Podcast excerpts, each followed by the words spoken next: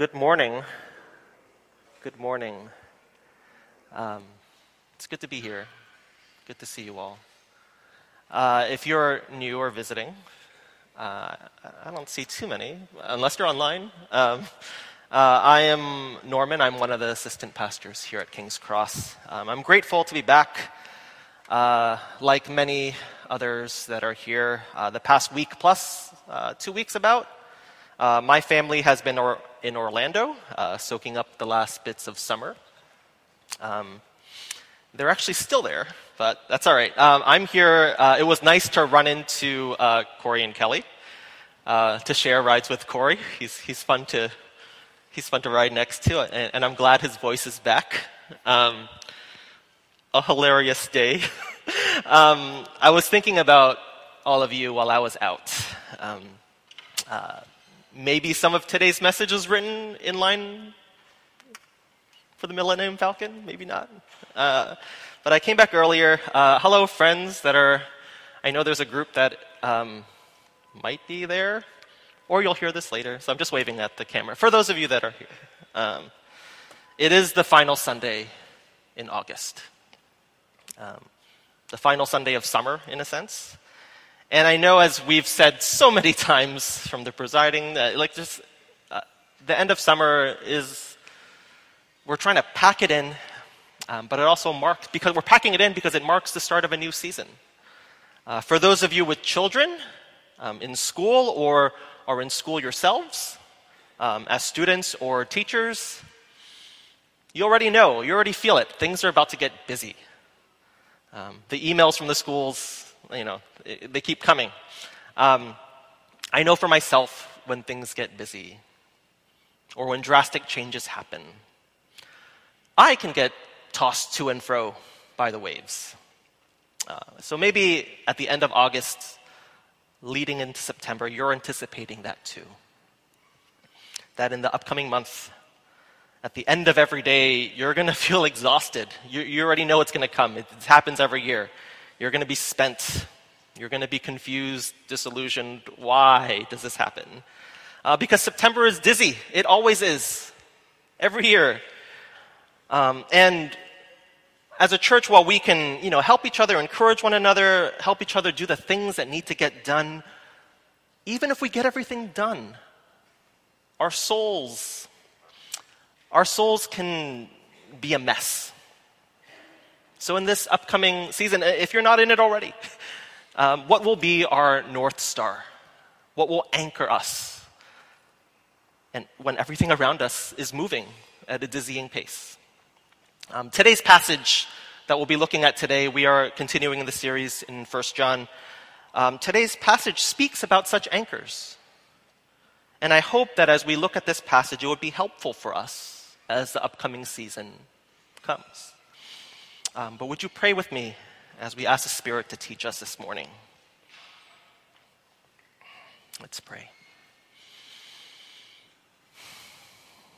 Holy Spirit, would you teach us? Would you guide us? We are a broken people in need of your life giving word. Help us to see Jesus.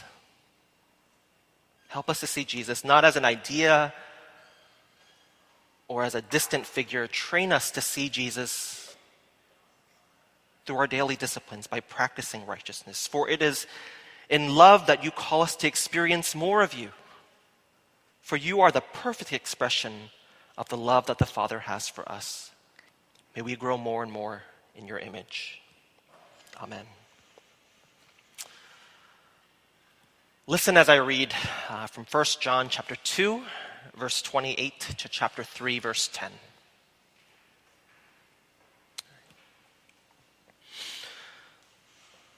And now, little children, abide in him, so that when he appears, we may have confidence and not shrink from him in shame at his coming.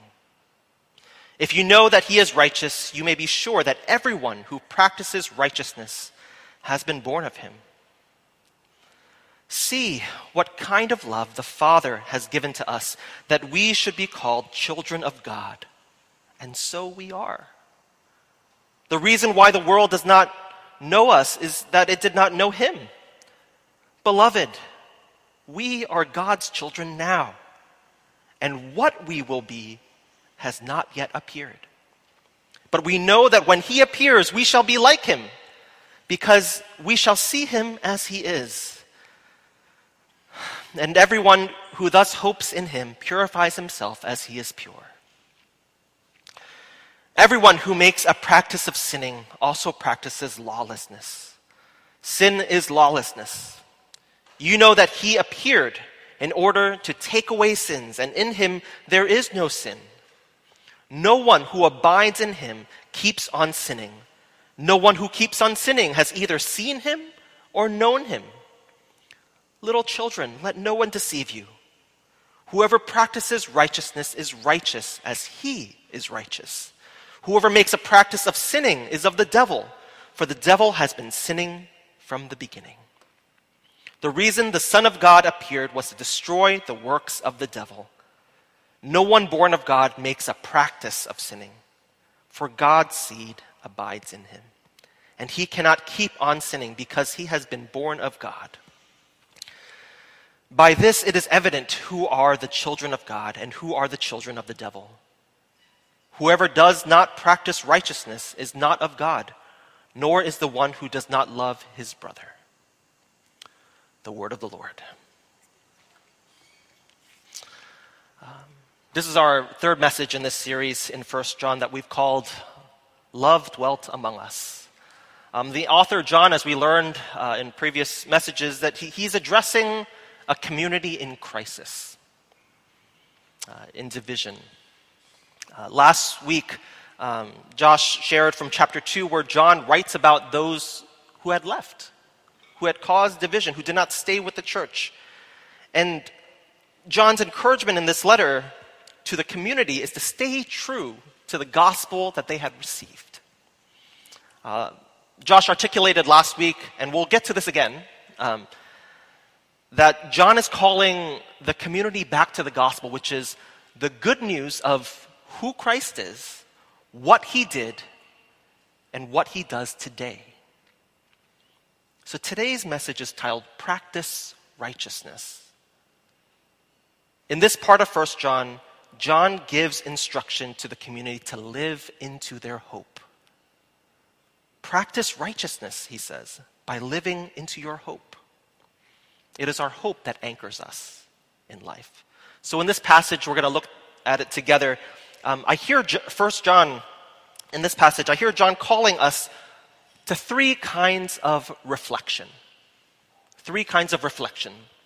Uh, the first is self reflection. Self reflection, um, immediately followed by uh, what I'll call God reflection. And finally, life reflection. So, self reflection, God reflection, and life reflection. Uh, so we'll start with our, our self reflection. At the end of chapter 2, um, we're at the end of chapter 2 in verse 28. We have John addressing the community. He's addressing us as little children. It's a term of endearment. It's his, these are his, the people that he cares for. And he calls us to abide, to abide, to align our whole selves with Jesus.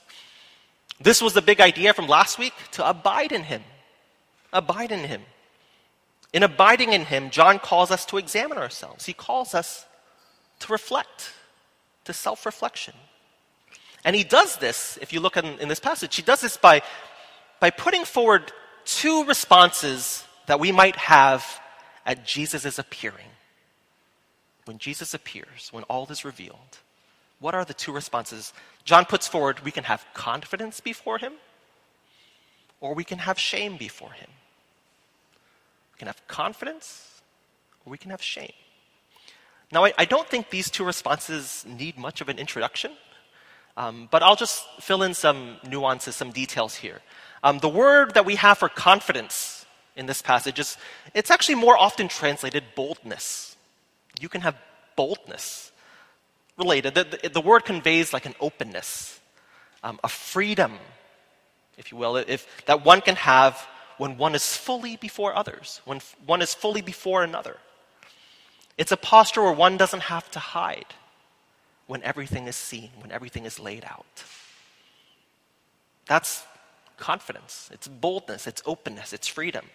Um, the word for shame, um, well, most of us, I think all of us, are familiar with shame. Um, well, shame is practically the opposite. In biblical usage, uh, the word conveys a, a disfigured face, um, confusion of face, if you know that passage, uh, where one can't be at rest. The face contorts, it squints, it scrunches up, it, it winces when something is revealed. Um, it's a posture where one will feel the need to hide. That is shame. And I recognize that in our particular moment, um, I need to recognize that I, I need to put a, a, little bit of nuance here regarding shame because in our culture, uh, if you scroll through your feeds, uh, I guess maybe it's the algorithm telling me anyway. Um, in our culture, shame is one of the most unwelcome responses to anything. When something causes us shame, we rebel against it. At least right now we do. We used to cower, but now we rebel. At least that's what uh, is going on. At least that's what I can see. Because much of our pop therapeutic culture teaches us to abhor it. Right? For many of us, and, and that resonates with us, uh, for many of us who grew up in the church, shame was used against us. We have, ex- we have felt its effects. Many of our painful experiences in our families, in our church, underscore the harm of shame. But we can't only rebel against it. We cannot ignore shame altogether. It's part of who we are, it's the way that God made us. If we ignore shame altogether, the, the opposite extreme is just as terrible. We'd be shameless. We should not be shameless. Shame is powerful. It is powerful, often too powerful. But there is an instructive aspect to shame. And I believe here, when John is writing this, he, he's employing that instructive aspect here.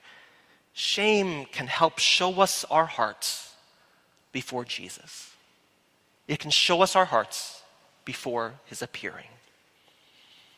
So, in this lead up to righteousness, to practicing righteousness, John calls us to self reflection.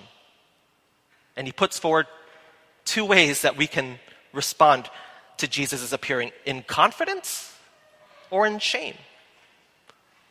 Which one are we? Which one are we as a church? And then which one are you? Which one are you? If Jesus were to appear, would you stand before him in confidence or in shame? In this moment that we're in, uh, in the storm that we're in, as Ed was praying before, when we are stressed, when the upcoming month is coming upon us, when our schedules, when our church, when our world seems in flux, how have we lived? Will we be ashamed before our Lord? Will we come with confidence knowing we've done everything with a clear conscience? Did we decide rightly when things were stressful? Did we, as the prophet Micah said, did we do justice, love kindness, and walk humbly with our God? If you were to stand before the Lord, would you be confident or ashamed? Did we choose to love or did we choose self protection? Self reflection. Look at verse 29. If you know that he is righteous, you may be sure that everyone who practices righteousness has been born of him. If you know that he, Jesus, is righteous, you may be sure that everyone who practices righteousness has been born of him. Most of us know with John's audience, the, who he's writing to, that Jesus is righteous. Jesus is righteous. We know that Jesus did good things. We know that he lived uprightly. Even Jesus' opponents couldn't bring anything against him. So, this question in verse 29, it, it, the text brings before us this question Have we been born of him? In our self reflection, are we living righteously? If you've been answering any of the I guess, rhetorical prompts. The truth is that none of us can stand before God completely confident. Even the prophet Isaiah, when he was face to face with God, he said, I am a man of unclean lips, and I dwell in the midst of a people of unclean lips. John wrote this to his dear children, not to condemn not to condemn them. That's not how he's employing shame here, but to encourage them. Because for us, as we're hearing this self reflection part, just when our self reflection leads us to self condemnation, John jumps right in. He reminds us of God's reflection in us. John immediately goes to the gospel. So, God reflection, our, our second point. Because while self reflection, if we're, if we're honest with ourselves, if you just sit down for a while and, and, and, and look at your heart, even just the past day, self reflection, while self reflection shows us our weakness, John reminds us of the Father's love. Our Heavenly Father sees us in love. He sees us in love. He sees us in love as His own children. John says, See. At least in our ESV, it says, See. If you uh, grew up other ones, or if you grew up in a particular song in, in uh, your own, behold, what manner of love. See and keep seeing. That see is a continuous seeing. Behold, keep this truth in your soul, is what John is telling them and what he's telling us. The Father loves us so much that he has called us his very own, his very own children. And so we are. Right? Do you see that? And so we are. We are. John is emphatic here. He is really hammering this down. How many times he repeats this? He continues, We are God's children now. We're God's children now. Already. We are God's children now. He underscores that we are God's children because he knows how shame can affect us. Shame often drives us to hide. Shame drives us to hide. It drives us until we can save face, until we can look good enough, until we can earn enough good credit, so to speak, to cancel out our errors. Shame causes us to hide until we can come up with a rationale for our actions. Or it can lead us to hide if we can't save face, if we can't come with a rationale, if we can't earn enough good credit, sometimes we just hide and hope enough time passes so that people around us will forget. And then sometimes we emerge. But then we live a very fragile existence. Maybe you have done that. I definitely have. So John underscores to counter that shame, he says, Beloved, we are God's children now. The truth that he's underscoring here is that in Jesus, the gospel, in Jesus, we already have all, everything. The, the, the, whatever you're looking for, hoping for, we already have it to the max in Jesus. In Jesus, we have everything we could ever hope for. We have confidence, boldness before the face of God. And John is able to say this because of the gospel he keeps pointing them back to.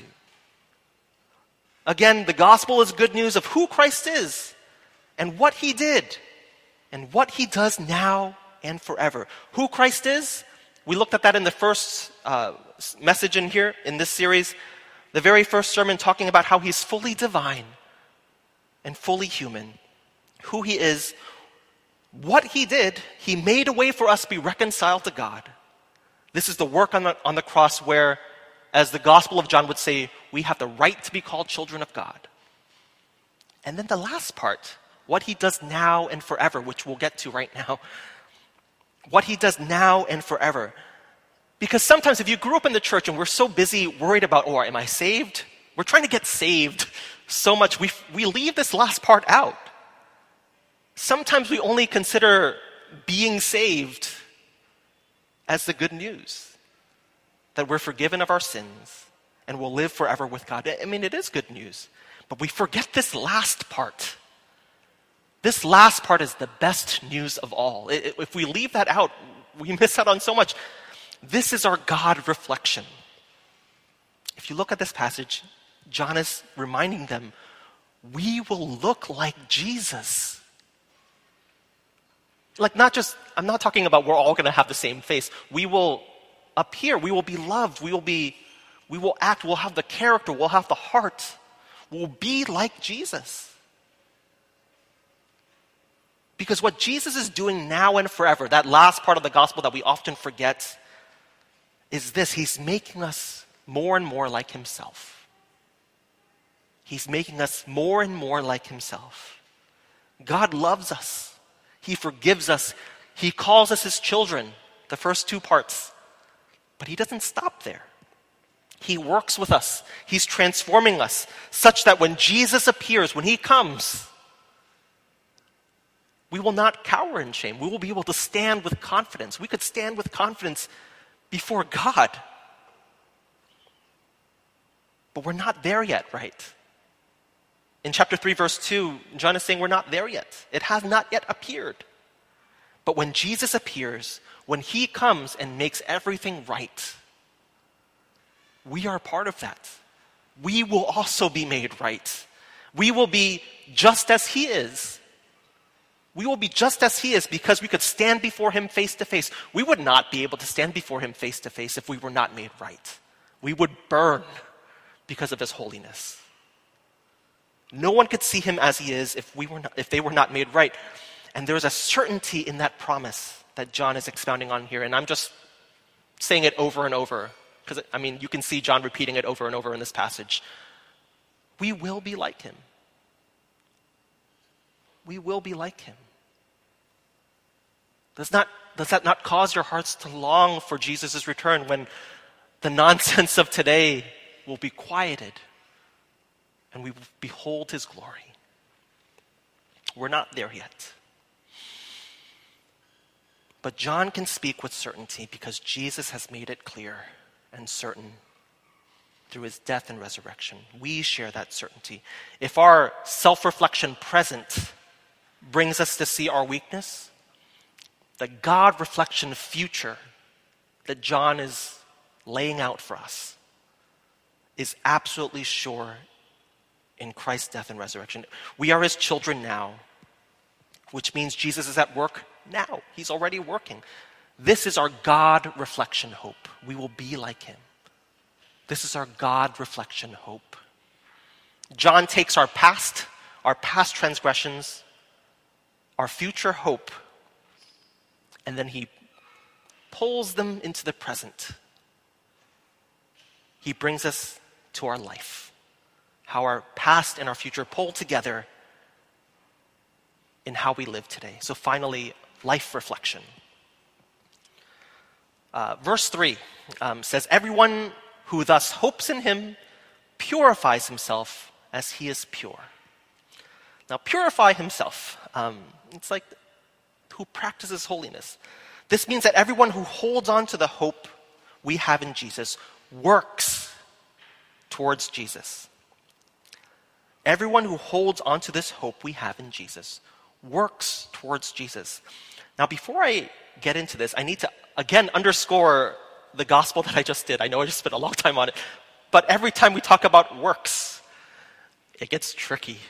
Um, because we'll be discussing things that we do. We see in that entire next block practices. Whoever practices this, whoever practices that.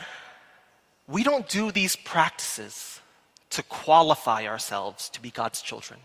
We don't. He already said, we are. We are his children now. And when we practice works, we always have to remind ourselves because we have this tendency to try to earn righteousness. We do these things because we are God's children. This work of purification, of becoming more like Jesus, will surely happen.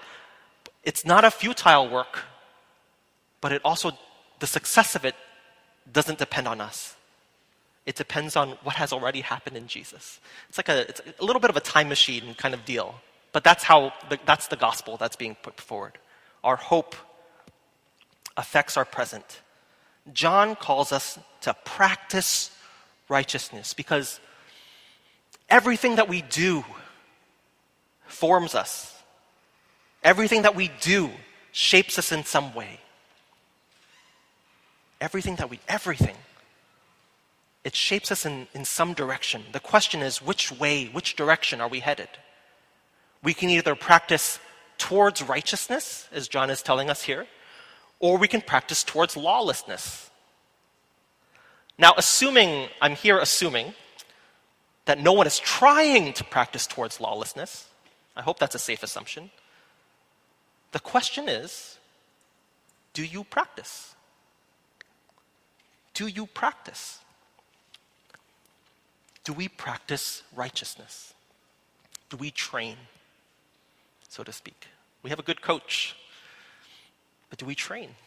I, I say that as someone who doesn't do anything like, but you know, I, I, I know the imagery. I, will do it for music. Do we practice our music to become, I don't know, virtuoso? I, I will never, but you know, you know what I mean. Um, do we practice? Do we practice? Do we put in the time? Because we know what we will be. Uh, so I'm going to put this question of practicing um, in two ways as we close out. Um, the, the, most of this sermon will be very practical.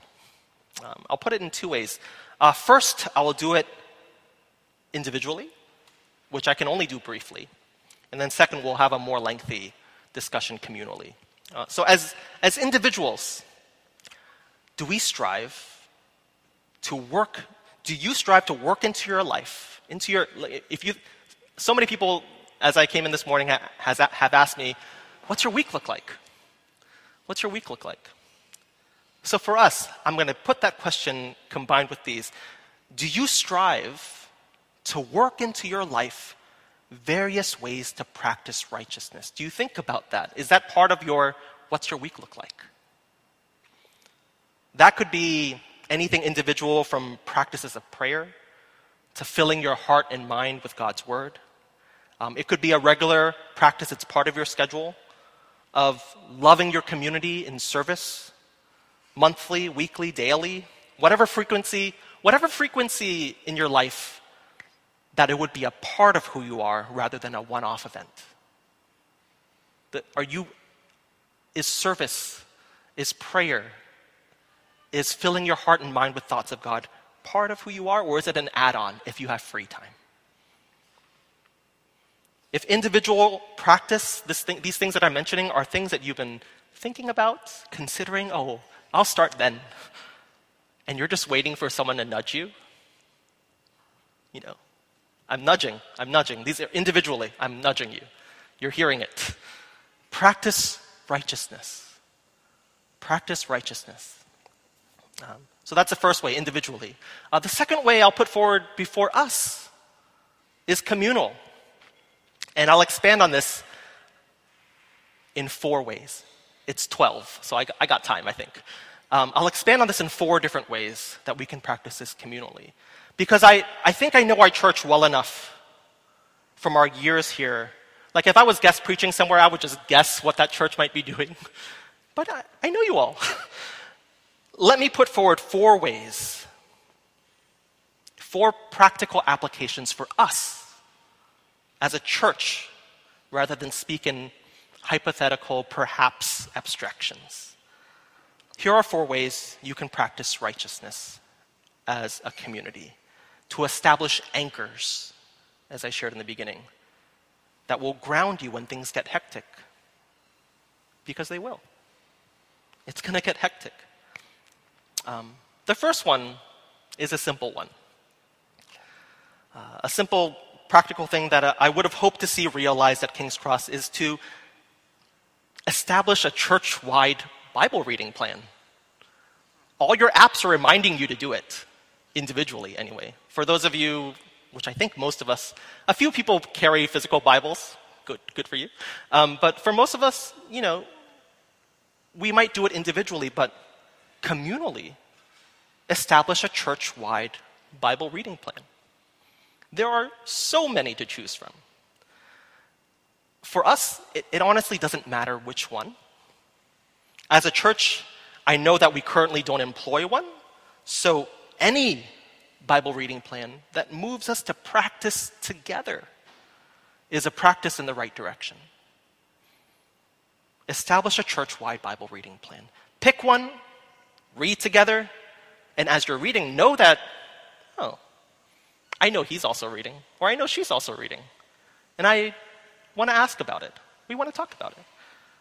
Know that you're doing it together. I know this overlaps a little bit with individual, but I'm trying to emphasize here the communal aspect that we're doing a Bible reading plan together. Um, I know there are many reasons in the past why such a simple application has not happened. Um, I know sometimes we don't, we don't want to start things because we don't think we will have enough discipline individually to continue it. We won't be the anchor for everyone else to keep going so we never start. That's perfectionism, I think, for us. But in reading together, I'm, I'm not asking for any one of you to be an anchor. I'm asking for all of you to anchor yourselves together to Christ and His Word. Um, I know some of us will need direction for this. And all of us, whether we are new Christians or leaders for years, uh, things get busy. We will forget a day. And if you've ever done a Bible reading plan, you're like, oh, I need to catch up on like 12 days of reading. Um, it's okay. Remember that those that you uh, go to church with, your leaders, they are also humans. They are human as well. But just because our, we're all human and we have uh, imperfections does not excuse us from pursuing righteousness, from practicing righteousness, to know the heart of mind, heart and mind of God together. Um, your leaders who you want to lead you in these things, your CG leaders, your diaconate, your elders, they need your encouragement as much as you desire theirs. So read the Bible together. First one, do a church wide reading plan. Uh, the next one I'll, I'll, I'll do much shorter. Um, the next one is, is pray together. Um, and I'll be brief on this one because the point is to not make prayer complicated. Um, pray together. Why? just to commune together with the Lord. Um, this is not to say that prayer meetings for particular purposes are, are bad. We definitely need to come together to pray for specific things. But be anchored not by our requests and our needs, but by our relationship with God. Pray together. Pray together because praying together is good. It's plainly good. So, um, church-wide reading plan, pray together. Third application, there's a total of four. Stay with me. Um, serve the community together. Uh, sometimes we get into our heads that we need to figure out ourselves internally before we can reach out externally. Um, that's nonsense. Uh, I mean, t- to some degree, we need to know who we are. But sometimes we make that degree really high. Um, that, and, and it's our excuse to not serve our community. We think that serving the community, practicing righteousness in our neighborhood, we think that it's something that we add on after we figure out ourselves within. The scriptures never put forward such a prerequisite. So I know every week um, in our announcements, just very practical examples, we, we have announcements like oh, this organization needs helpers or needs donations or needs volunteers. Or there's an announcement of, oh, there's an opportunity to serve at, you know, fill in the blank. And when we hear these as a church, at least the feel that I get is that we treat these announcements as like an a la carte menu, like at a restaurant. Oh, I'll, I'll, I'll pick that one this week. I'll pick that one this week. Or someone else will eat that one, and someone else will pick that one but serve the community together. As God's children, we do not treat service opportunities as optional events to add to our schedule. Service opportunities are ways we practice righteousness together. It's not just for diaconate, it's not just for those who have a passion for service and justice. In, in the language of this passage, it is a means of purification. It is critical for how we are formed, for becoming more like Jesus. Communally practice righteousness in loving our neighbors as a whole church, not just part of the church. Because as God's children, community service and love is intrinsic to who we are as His. Uh, finally, and we'll close with this to to get us to the table.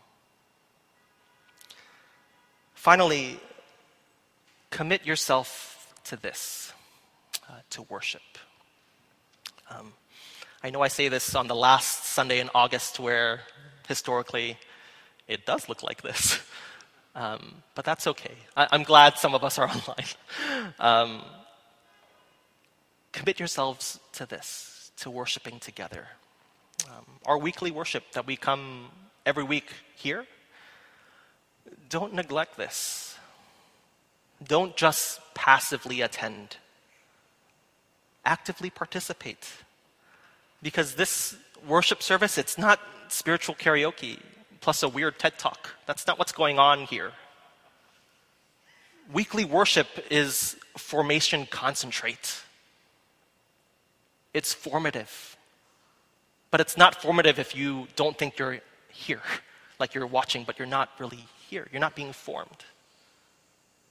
Don't just passively attend, actively participate. All of it.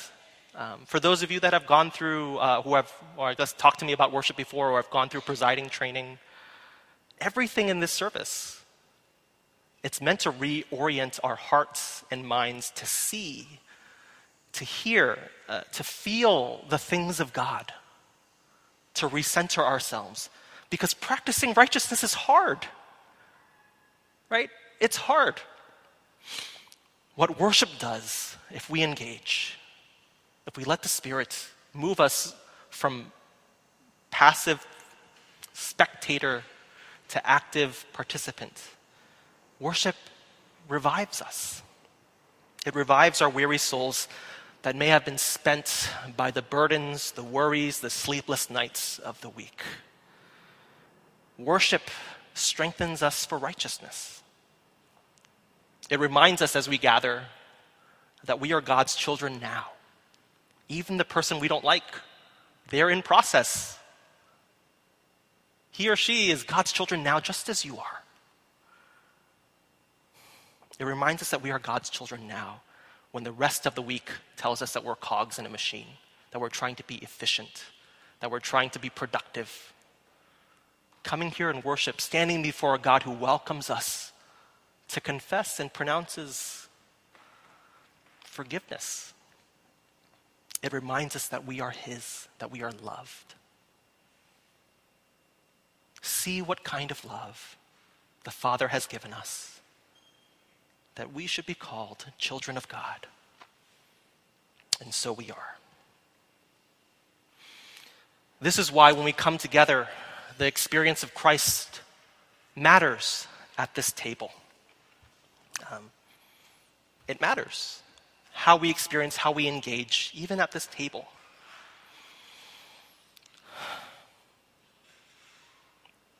When you go to a, a nice restaurant, um, if they served you things on a paper plate, you'd be like, eh, right?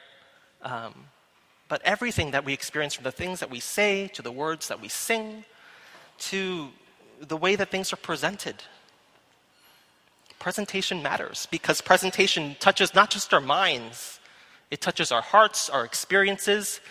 You, if you ever stood before something beautiful, no one needs to tell you that it's beautiful. You just experience it. It's not a cognitive thing. You experience that goodness.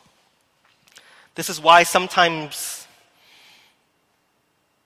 when you have a beautiful experience at the table, real bread, um, wine if you're inclined, uh, it's served, when it's served in a way that touches all of who we are.